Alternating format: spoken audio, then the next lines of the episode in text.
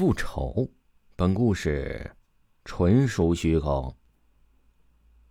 村子里有个青年去当兵了，在东北这一带，一个什么上山驻军暗哨，这个青年干得不错，当上了秘书，就是管给战士们发放津贴、写写文件、报告之类的。再就是给战士们送报纸和邮寄老家和部队来往的信件、报纸、信件，还有津贴。都要从驻地二十里以外的镇上的邮局去取。这一天呢，上级来电话了，让这个青年去镇上取津贴。这二十里路都是小路，就是农村的乡间小路一样。这个事儿呢，也发生在五六十年代，条件有限，没有宽敞的马路和汽车。这个青年就骑着自行车往二十里外的镇上赶去了。时值寒冬腊月。路上虽然被运输物资的军车给压结实了，路边的雪还是相当的厚。这个青年呢，骑了一上午才赶到了镇上。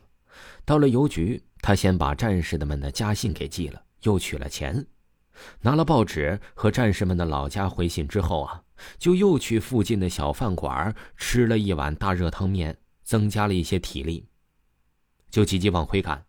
正当他骑车路过一片树林时，突然感觉到尿急呀，他就把自行车给支起了，放在了路边，就往路边的深处去尿尿了。周围没人，他也不必避讳，就一边尿一边盯着自行车。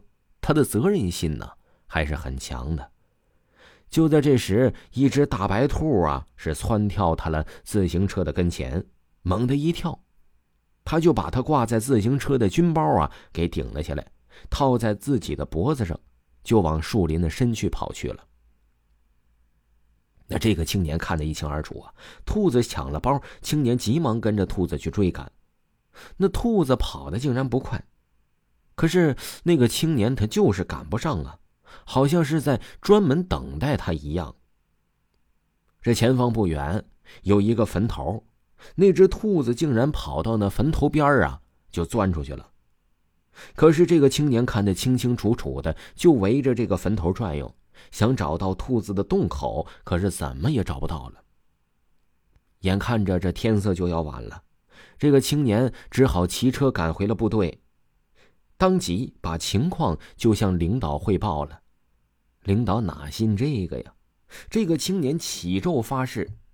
说我保证，保证说的全部都是真话。最后，领导才跟周围几个村的大队书记啊是打听了，谁家的坟埋在了树林的那个位置。最后啊是在一个村子里打听到了。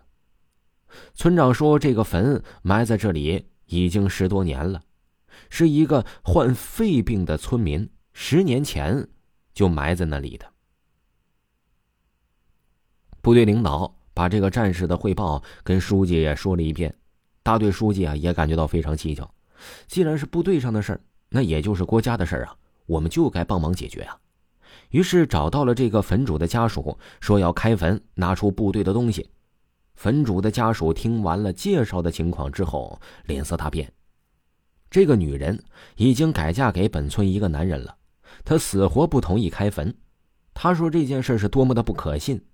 村长摆出了威风，难道部队的领导同志故意找他麻烦吗？犯得着吗？国家的事儿大于一切，你不懂吗？总之，村长做了一番思想工作，这个女人才不得已同意扒坟开棺。把坟扒开以后，也没有发现什么，只看见一口棺材静静的躺在那里，四处没有兔洞和缝隙。大家都在猜测那个战士是不是眼花了。可是那个战士信誓旦旦的说：“那个兔子的确是钻进这坟里了。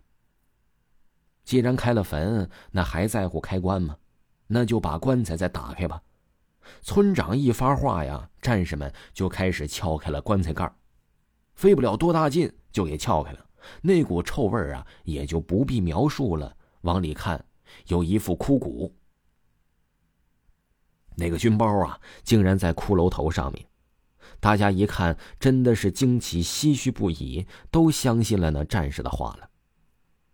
那个战士一把拿过军刀，发现被什么东西给扯住了，拿不出来，袋子呀像是什么一样被挂在了东西上。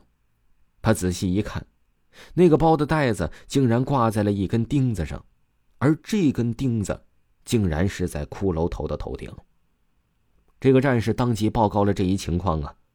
围观的群众一看也是顿时明白了，哦，原来是这个村长死的冤是被人害死的呀！他这是在给自己报仇呢。于是警察机关介入调查，事情很快也出了真相。原来这个村民患有肺病很多年了，也是不死不活的。他老婆早跟本村的一个男人是相好的。不知道是他发现了老婆的奸情，还是人家嫌他碍事儿呢？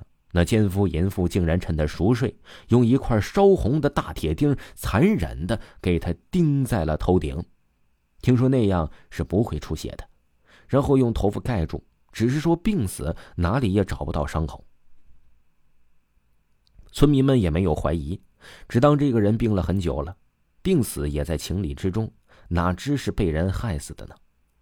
最后啊，是那对奸夫淫妇被依法处决了。听众朋友，本集播讲完毕，感谢您的收听。